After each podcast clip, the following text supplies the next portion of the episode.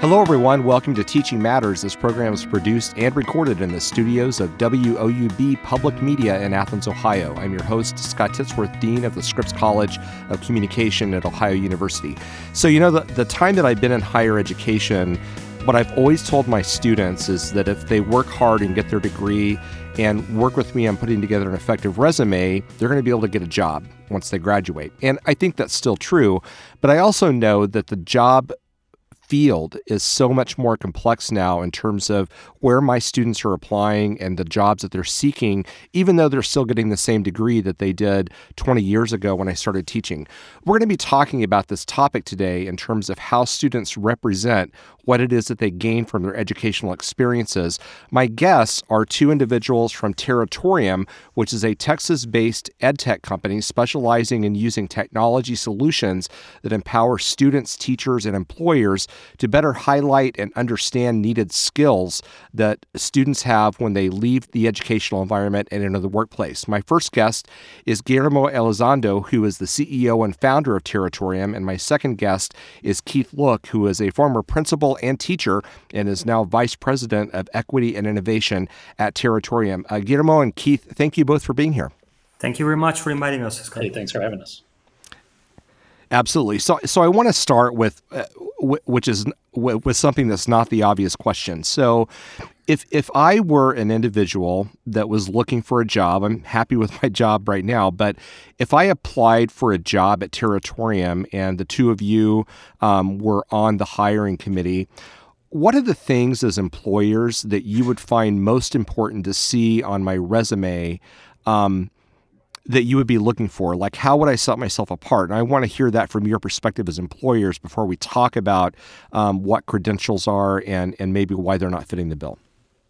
Guillermo, why don't you start with that? And then Keith, if you want to add in after that, then feel free. Of course, yeah. What will happen is, well, in our case, as an employer, normally we will look for certain skills and certain values instead of like, hey, which courses the student took or which grades they took or what's their GPA, if it's like an entry-level job.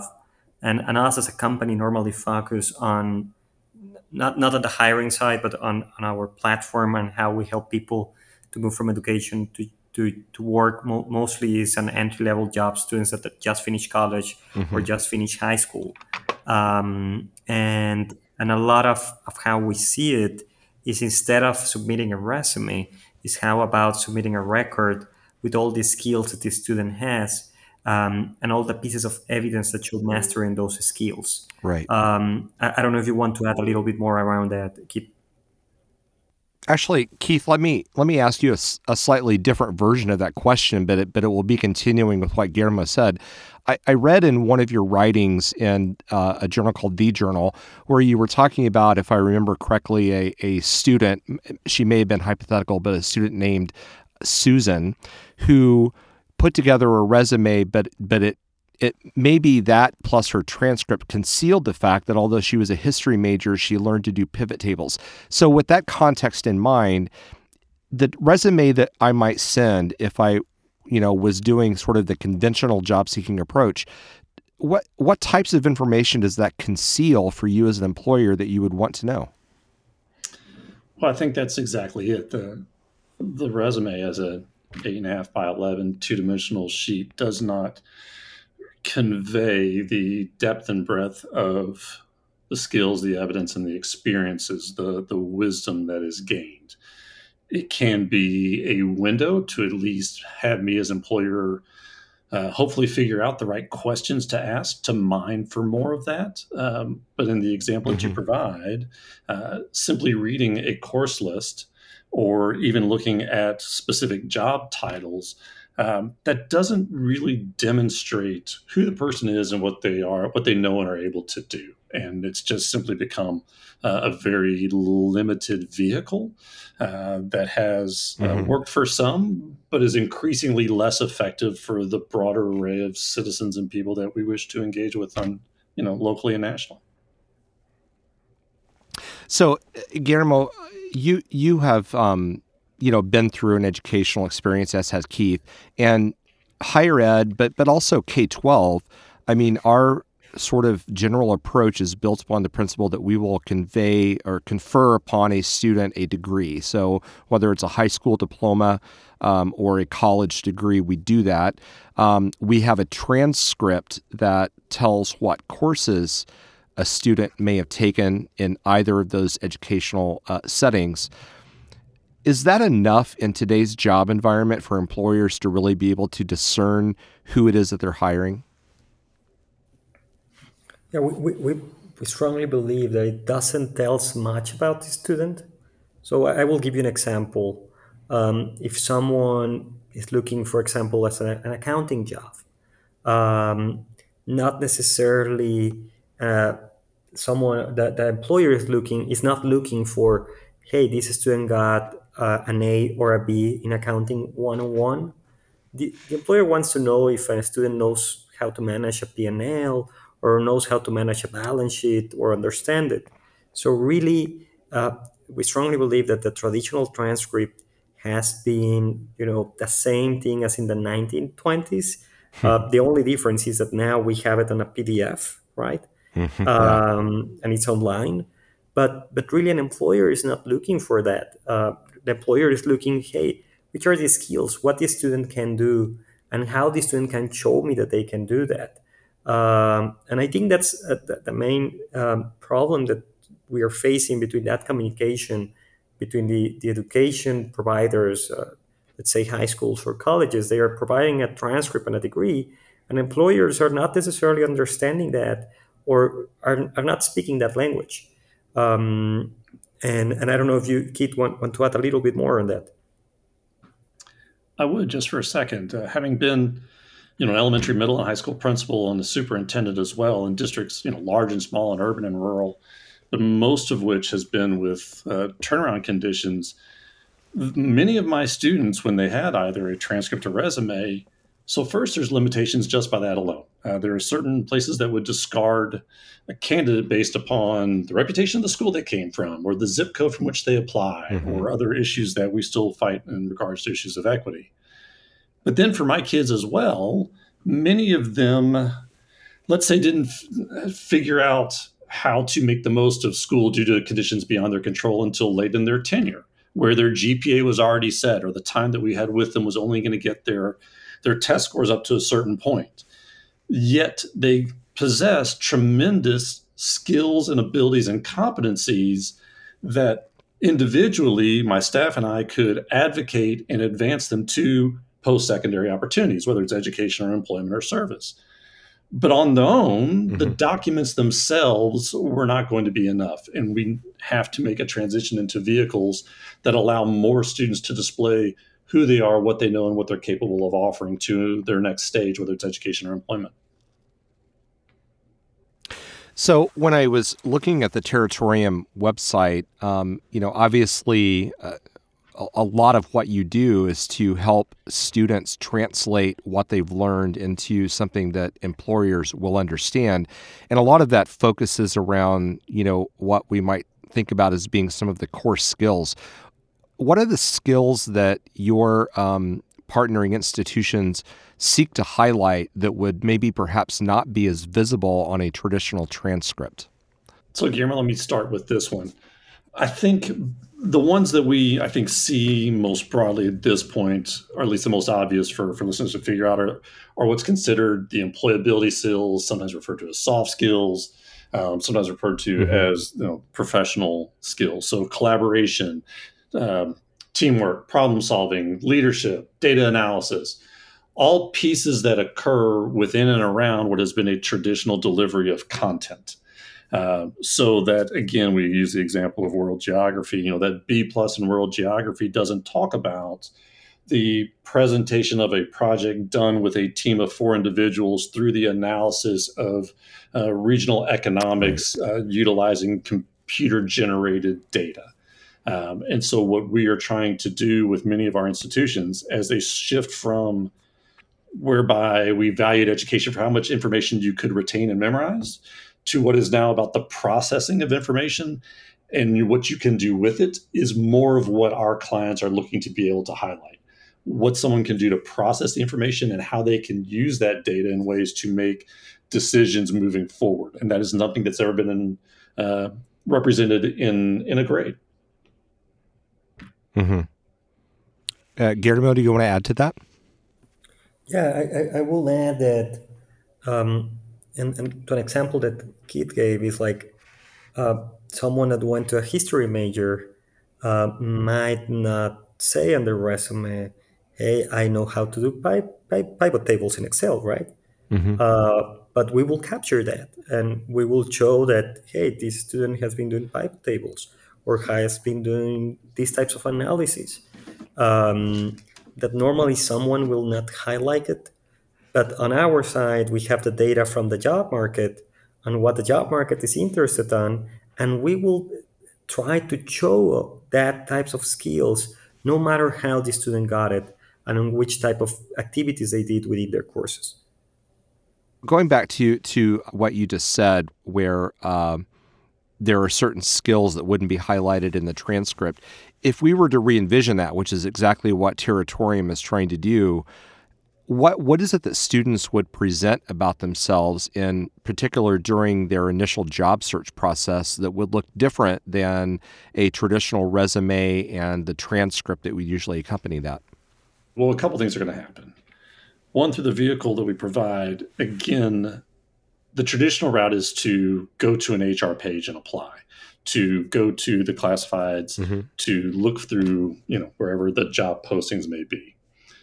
What we're able to do is to create the matching process, if you will, inside mm-hmm. of the user's phone, where we all are. So we're not sending folks to a public library. We're not sending folks to different places in that pursuit.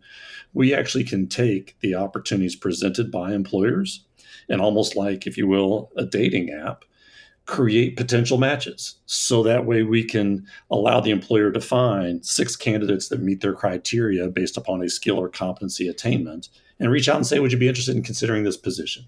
Or the reverse is also true, where an individual can curate the kinds of skills or abilities that they wish to present to that potential employer.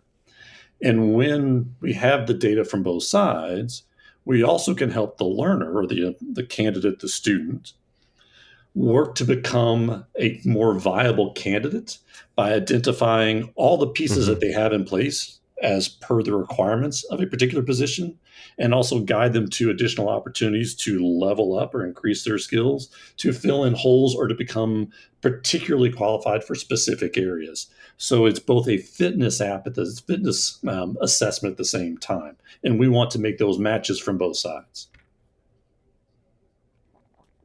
Guillermo, anything to add? Yeah, I will add that, as Keith said, a lot of, in our case, what we do is, hey, maybe a student can even apply through a traditional job posting site, but instead of showing just a resume, is showing these records of skills and showing what we call the CLR, comprehensive record, with all those skills and all that data, instead of just putting the transcript. And we will work on that process and making that translation for the student and helping them to show off much better to the employers. So, what we've been talking about so far is really, I think, us trying to define what the problem is, which, to wrap a bow around it, it's that the way that we document students' matriculation through academic programs does not match up with the granularity that employers oftentimes are looking for when they're trying to hire specific skill sets. So I'll leave that at that. But I want to ask one more sort of question about this problem before we move on to talking more about some of the ways that Territorium approaches the solution to it. It seems to me that when I was going through school, I'll admit that I'm 50 years old. I don't want to project what you all's ages are, but I'm a 50-year-old guy. And when I went through my undergraduate program, there was a pretty good understanding that my job was going to end up being somewhat connected to my major. I was a communication major, so that can go, as you know, in a lot of different directions. But I was probably going into, even at that time, there were still want ads. I was going into want ads and looking for jobs that highlighted communication. Now, I would posit that the connection between majors that students attain while they're in especially higher education and the job market do not match up in nearly as nice and a tidy way as it did when I was going through school. Do you both agree with that? And why do you? And if so, why do you think that mismatch is occurring right now? I think also the job market has changed through time. Now it's expected to do a lot of different types of jobs and activities within a job. That in the past, maybe it was like, hey, it's just this activity. Now it's, I will not say multitask, but now it's expected from the job market to have various types of skills that sometimes are even not related to, hey, I took this major, or I had this type of technical degree. Instead, there are different other types of skills that the job market is looking for. And it has been changing in this time. And much more, like sometimes even what's expected, it's not completely defined. So a lot of what's expected from the job market is people to change while they're in a certain job. So those types of things are things that the job market is looking for, on how you have been developing certain skills through time, how you learn other types of skills that maybe are not related to your major, that will make a change on how you position yourself into this continuously changing job market. And I can also say that technology has brought a lot of these changes, as we see more and more how job positions change more constantly than in the past, just because of how technology is even evolving. That's my point of view, and maybe Keith can add a little bit more. I would clarify, I think, one point in this, and that, sure, when we think about majors that you always see on TV where the parent gets upset, like, you know, what are you going to do with a philosophy major or religion major? You know, maybe there is definitely some truth to how things have evolved differently. But I also think there's a number of industries that have absolutely made the advancements so that there is very strong alignment. Everything from asphalt, concrete, crushed stone, heavy machinery, through the visual and performing arts have been very specific for significant periods of time as far as the skills and abilities that are actually in demand, and have really led the way for these kind of conversations for us to have and reach into other industries that maybe were more reticent to make that kind of shift with that kind of specificity. Mm-hmm. Yeah, that makes sense. So let's turn to talking in a little bit more detail about Territorium and the approach that you all use. So as you mentioned, Guillermo and Keith, both of you mentioned this, that what you're trying to do is to create a technology solutions where students can more easily and in a more seamless way keep track of how they attain skills that would be valuable to employers. What does that look like from a student's perspective? So, you know, let's assume that I'm that freshman communication major and I'm starting to take my first class in team and group interaction leadership.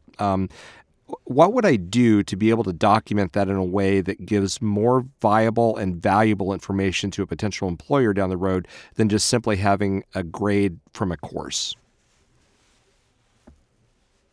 So from a student perspective, on one side, the student will receive an app that it looks a lot, and you can compare it, and I like to compare it with like Fitbit or these type of health apps that track your health, and normally these health apps will tell you, hey, you should walk this much, or you should be doing these types of exercise, or you should lead these other type of stuff.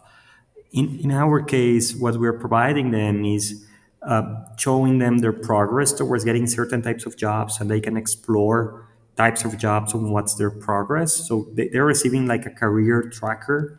Mm-hmm. And in this app, they can see, hey, I took this course and this course helped me to progress in this percentage towards getting this type of job, and increases my probabilities in this other percentage, in this other type of job.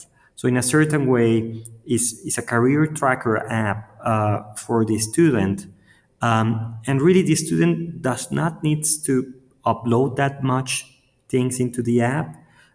We will pull the data as we partner with institutions from the institution side. So we will map learning outcomes from the courses to skills. We will map activities that teachers are asking to the student within those courses to those learning outcomes.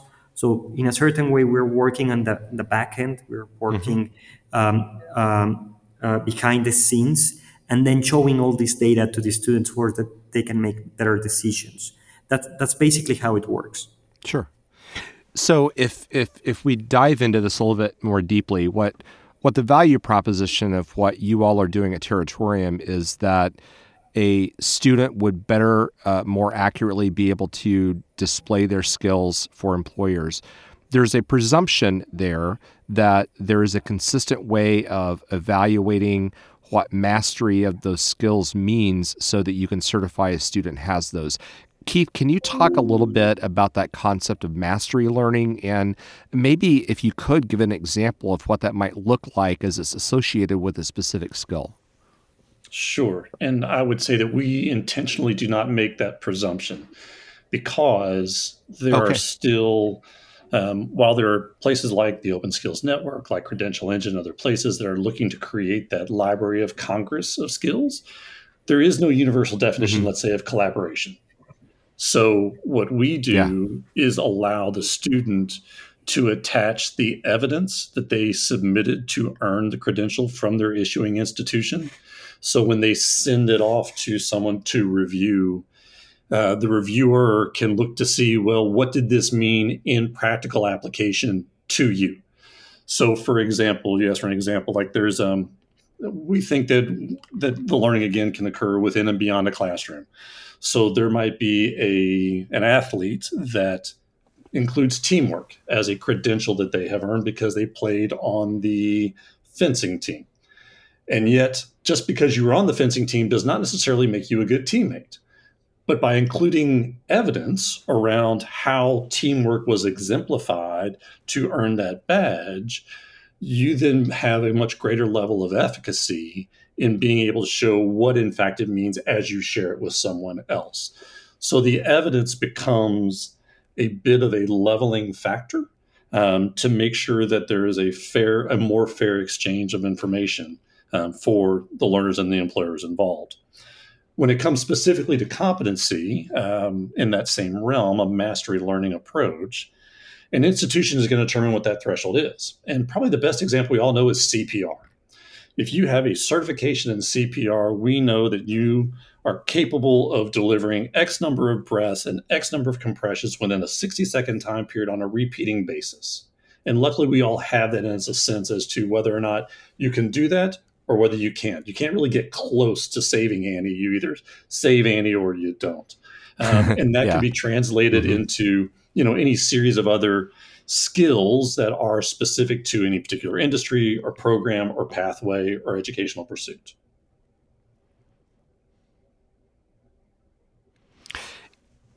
And so as I think about then what I'm talking with my students about, in the courses that I teach, am I as a teacher then trying to guide them on what types of, because I think about the example that you used with CPR, and of course that, the way that you say that makes complete sense. Maybe in communication, it might be that they develop very specific skills in Adobe Illustrator that I want them to master and then be able to demonstrate as a skill set on their resume.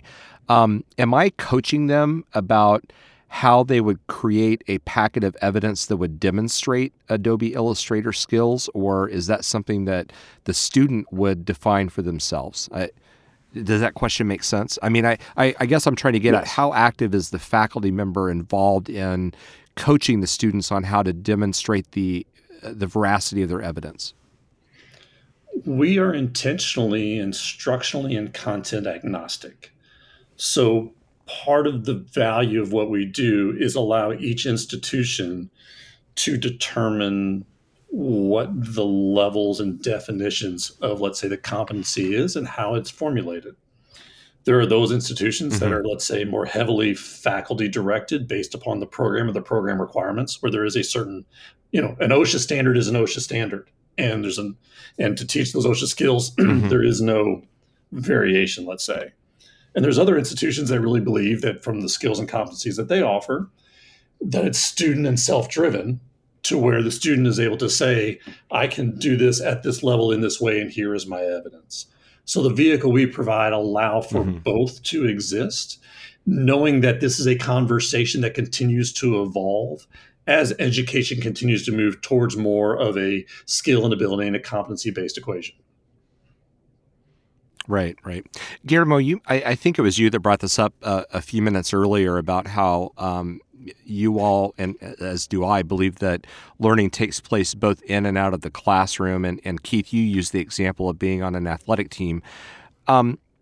If I was thinking about my educational experience from a competency-based perspective, it seems like I would need to be savvy about redefining situations as being educational that maybe would never be on the radar of anyone that would have a more strict definition of what educational experiences are. So, for example, we all can guess that student organizations have varying levels of organizational structure to them, depending upon the students and faculty advisors, et cetera. But I think all of us would look at that and say, okay, that's an educational experience. I know that in my college, we have a lot of students that create productions, so media students that will create productions that are independent of their courses, that are not part of a student organization. It's just a group of people that has an idea that they want to create, and they do it together. Now, I would assume that you all would say that's fair game for including in a learner record to demonstrate competency. But I'm wondering how you define or how you can help students understand the bright line between this is something that demonstrates your skill and this is something that doesn't. Because it seems like once you open the gate, and this isn't a bad thing necessarily, once you open the gate, then everything that they do has a potential to feed into evidence towards skill attainment. Do you have thoughts on that?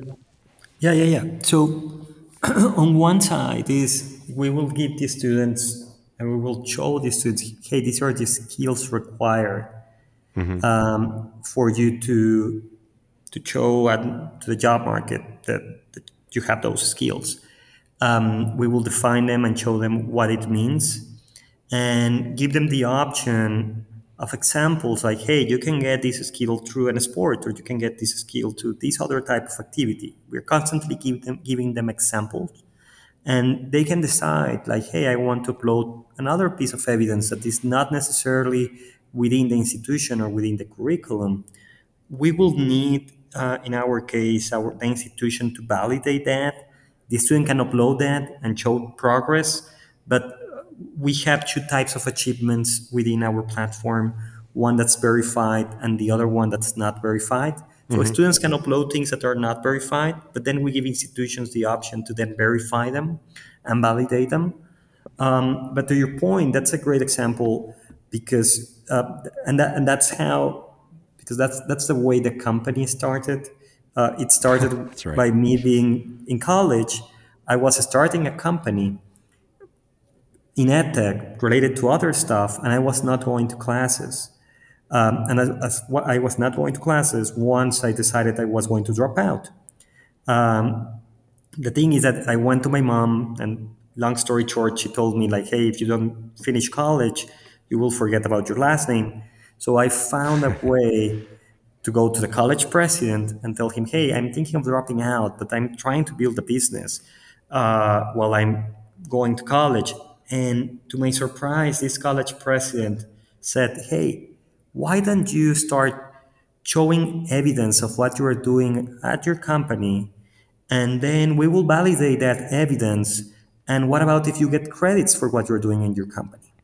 It was a lifetime experience for me, but it really is how the company started, because my co-founder and I created a very simple system at that time for us uploading evidence, and then professors can go in that platform and validate that evidence that was mapped back to learning outcomes from courses so that we could get the credits. So that's why it's a great example. That's how the company started, and we always want and we ask students to upload new types of things to be validated into the platform. So yeah, just reminded me how we started. Yeah, that's a great story. I appreciate that. Can you explain a little more about what that validation process looks like? So if I was one of your professors on a faculty at your university and I was asked to verify it, is that me just, going into a platform and looking at what you described, or what does that process look like?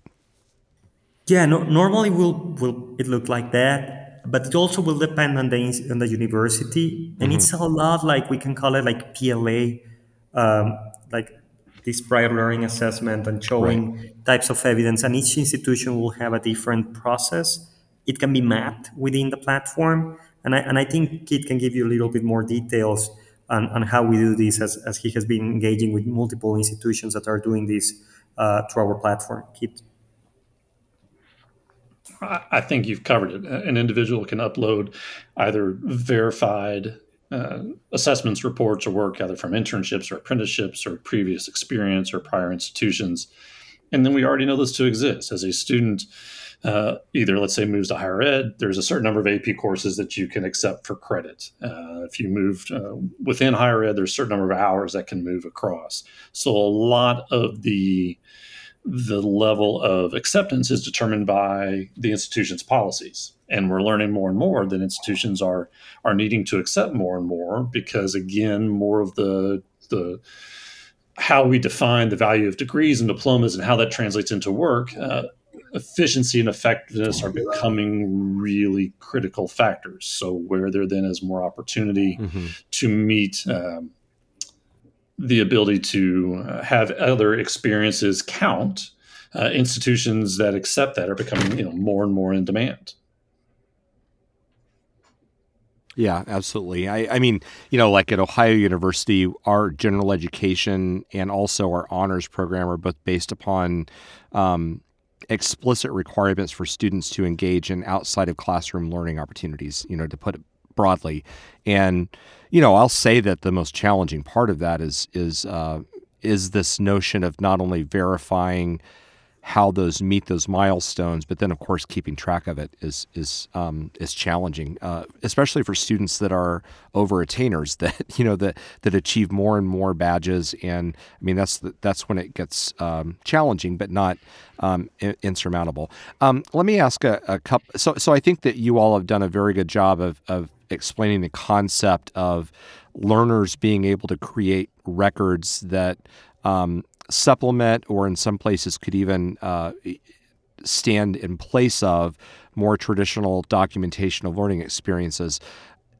Can you talk a little bit about what you think the role of degrees are? In other words, if we sort of take what you're doing to a extreme that maybe you wouldn't advocate, and I would understand that, what would be important are students being able to demonstrate these badges. Do they still need to get a degree if they can find alternative ways to create demonstrable evidence that they've attained those skills? I will say that the degree is a pathway of showing those skills, right? So really what we're doing is translating a lot of what's being done already into more on a skills profile, or or this type of transcript 2.0, we can call it. The idea here is we're also giving students other pathways and opportunities to develop more skills than only through a degree.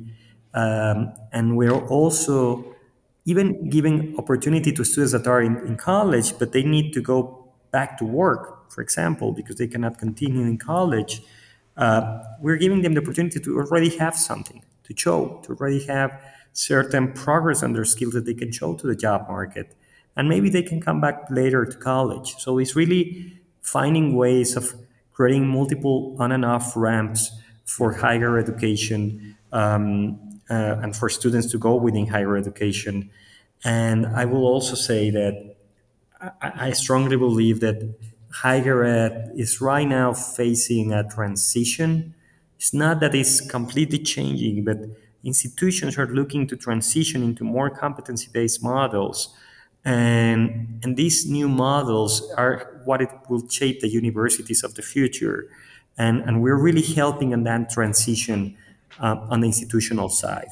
But I don't think that it's like, I will say it like, there's not like, it competes like, hey, you get skills through here or through a degree. It's really complemental. You can have on one way, the other, or both.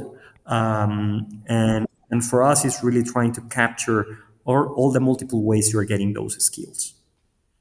Yeah, absolutely. Keith, is there anything you wanted to add on that?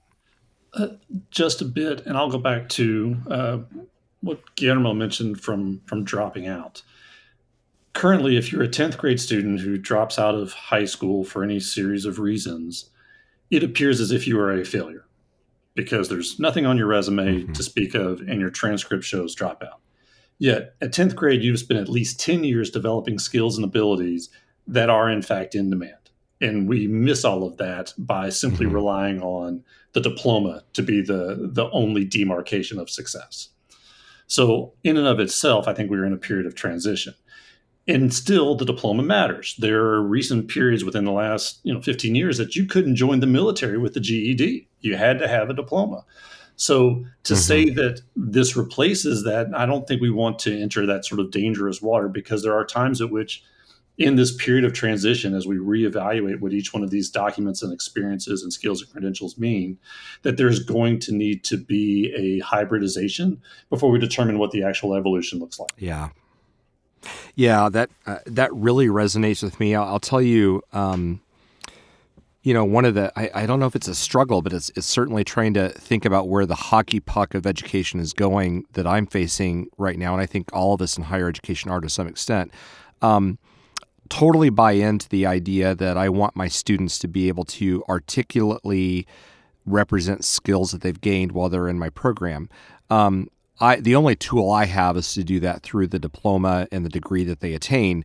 But more and more, what I'm finding is that I also need to be able to document that in between those majors that my students get their degrees in, there are emerging necessary skills that I also need to be able to show that they have through either a certificate or something like that. So a great example of this is anything to do with data analytics. And in the communication field, it's different than it would be in business, but we have to train people to understand how to interpret social media analytics and how to interpret different types of user experiences in communication designs on websites and mobile apps and things like that. So the point is that I might be graduating majors in strategic communication, but they need to be able to demonstrate skills in data-based decision-making and data analytics. Otherwise, they're not nearly as competitive as they would be.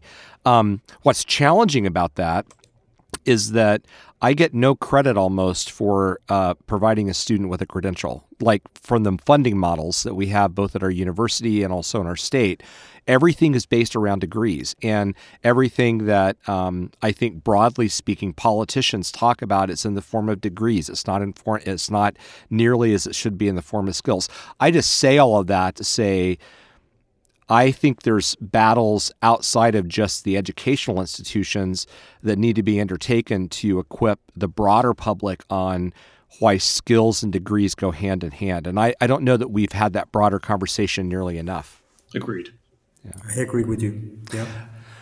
Keith, I know that because of your title, you are addressing issues of equity and innovation with the company.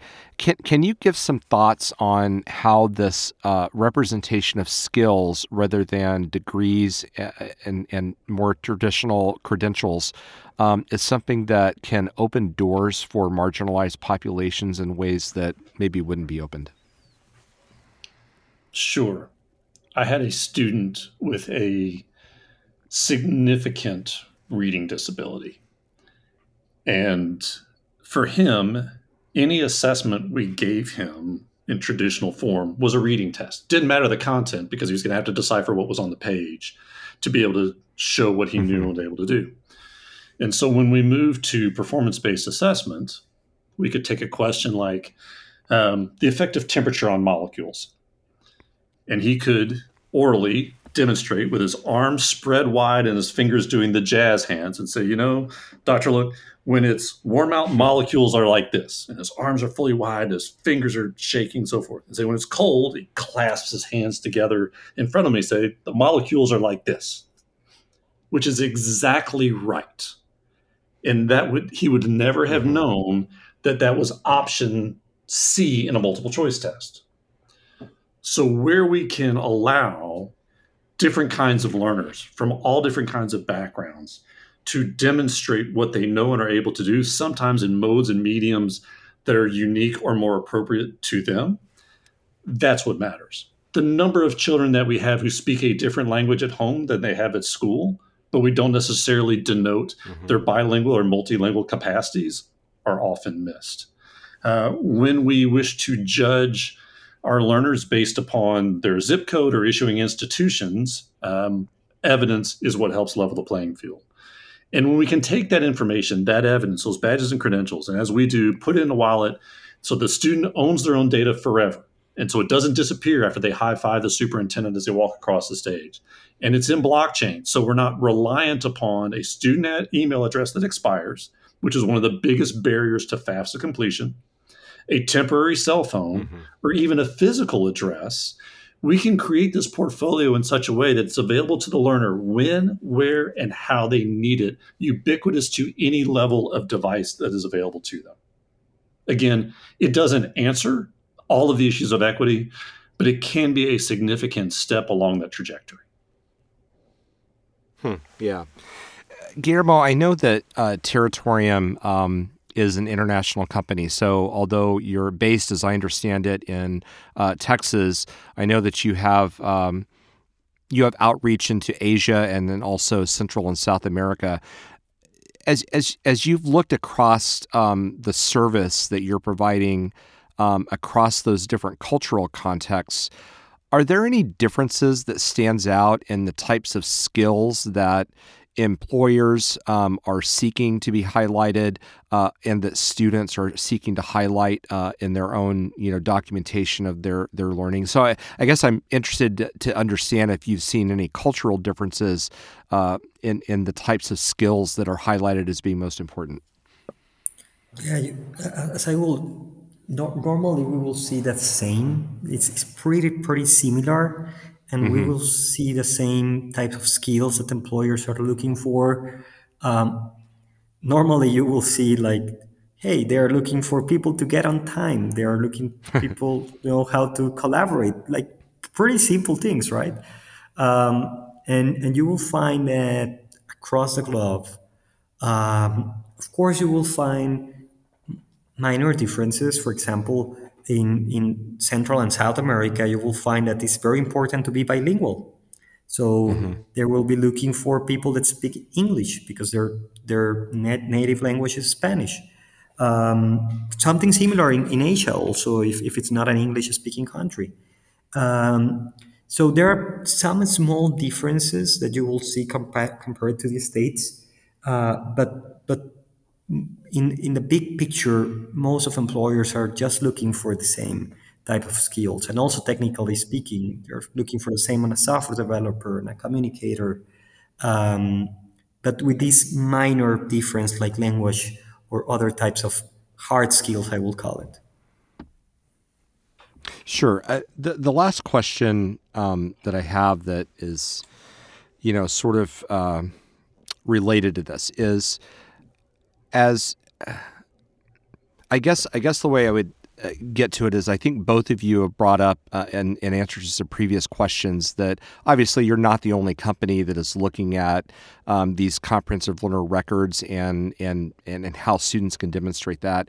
You alluded to the fact that there are some open source entities that are trying to define standards, and so me not being nearly as conversant in this area as the two of you are, I get the sense from hearing you talk about it that there are some unanswered questions about paths that could be taken. You know, do you have strictly defined skills and standards? Do you have learner defined? And I don't even know if I'm characterizing it right, but since you're in this field, what are the potential paths that could be taken, you know, down the road, both by companies like yourselves, but then also educational institutions? And to the extent that there are choices in those paths, which ones would you advocate most strongly for? So first, on the standard side, we have been, as Keith said, very agnostic. And we decided to translate everything to job market requirements and pull data and partner with data providers of what the job market is looking for, multiple types of organizations in the US and also outside of the US. That has been our way of seeing it. I think a lot is yet to be defined. And I think we will see multiple iterations in this. But I also think that just making that minor change, minor or big change, we can say it, how we are showing students skills or how we are translating transcripts is just a big or a huge step for institutions to start that transformation. On our side, we're looking at right now and helping institutions in transforming. However, there will be multiple iterations through time. The most important thing is how we're capturing all that data about each student, and how we capture that data for the student at the end is owned by the student in the blockchain. But how in the future, you never know how much value the student can take from that data and how much advantage they can take for making decisions. Mm-hmm. And it can be, as I said, multiple iterations through time, multiple ways of seeing it. But just making that minor change creates a huge step for institutions and for educational systems from multiple perspectives that go from, you know, getting a job to equity or giving opportunities to more people. Mm-hmm. And I don't know, Keith, if you want to add more. One thing, and that's as we work with institutions that define their pathways and programs and how we tease out the skills and abilities that are inherent within them, what we are able to do for the learners also demonstrate the transferability. You know, sometimes the most important things we learn are the things that we don't want to do. You know, you sign up for a program, you sign up for a major, you get into it and realize, like, oh my goodness, I hate this. I never want to do this again. And then the traditional route is that the anxiety is so heavy, the individual drops out. Well, now, by identifying the skills and abilities, the Adobe Illustrator example you gave earlier with communications, maybe the individual has decided that communications is not the field. But by already having that skill, let's say, of Adobe Illustrator, there are other programs, let's say, that an institution offers, that skill is immediately transferable. So now as a learner, mm-hmm. I'm not overwhelmed by the feeling of having to start from scratch or feel like I've wasted however much time or money I've invested, because I can see that I can reshuffle the tools, the pieces, the skills and abilities that I've acquired and put them together in a different form for a different program that maybe suits me better. There are so many jobs, careers, and pathways out there that even the most robust guidance office can't get their heads around, because we often, what's the example as to how many jobs have yet to be created? But were you able to see the ways in which your skills and abilities can realign and fit the puzzle differently? We're going to keep being able to engage learners in ways that let them show that what they have is of value and has different degrees of value and opportunity based upon the different routes that they pursue.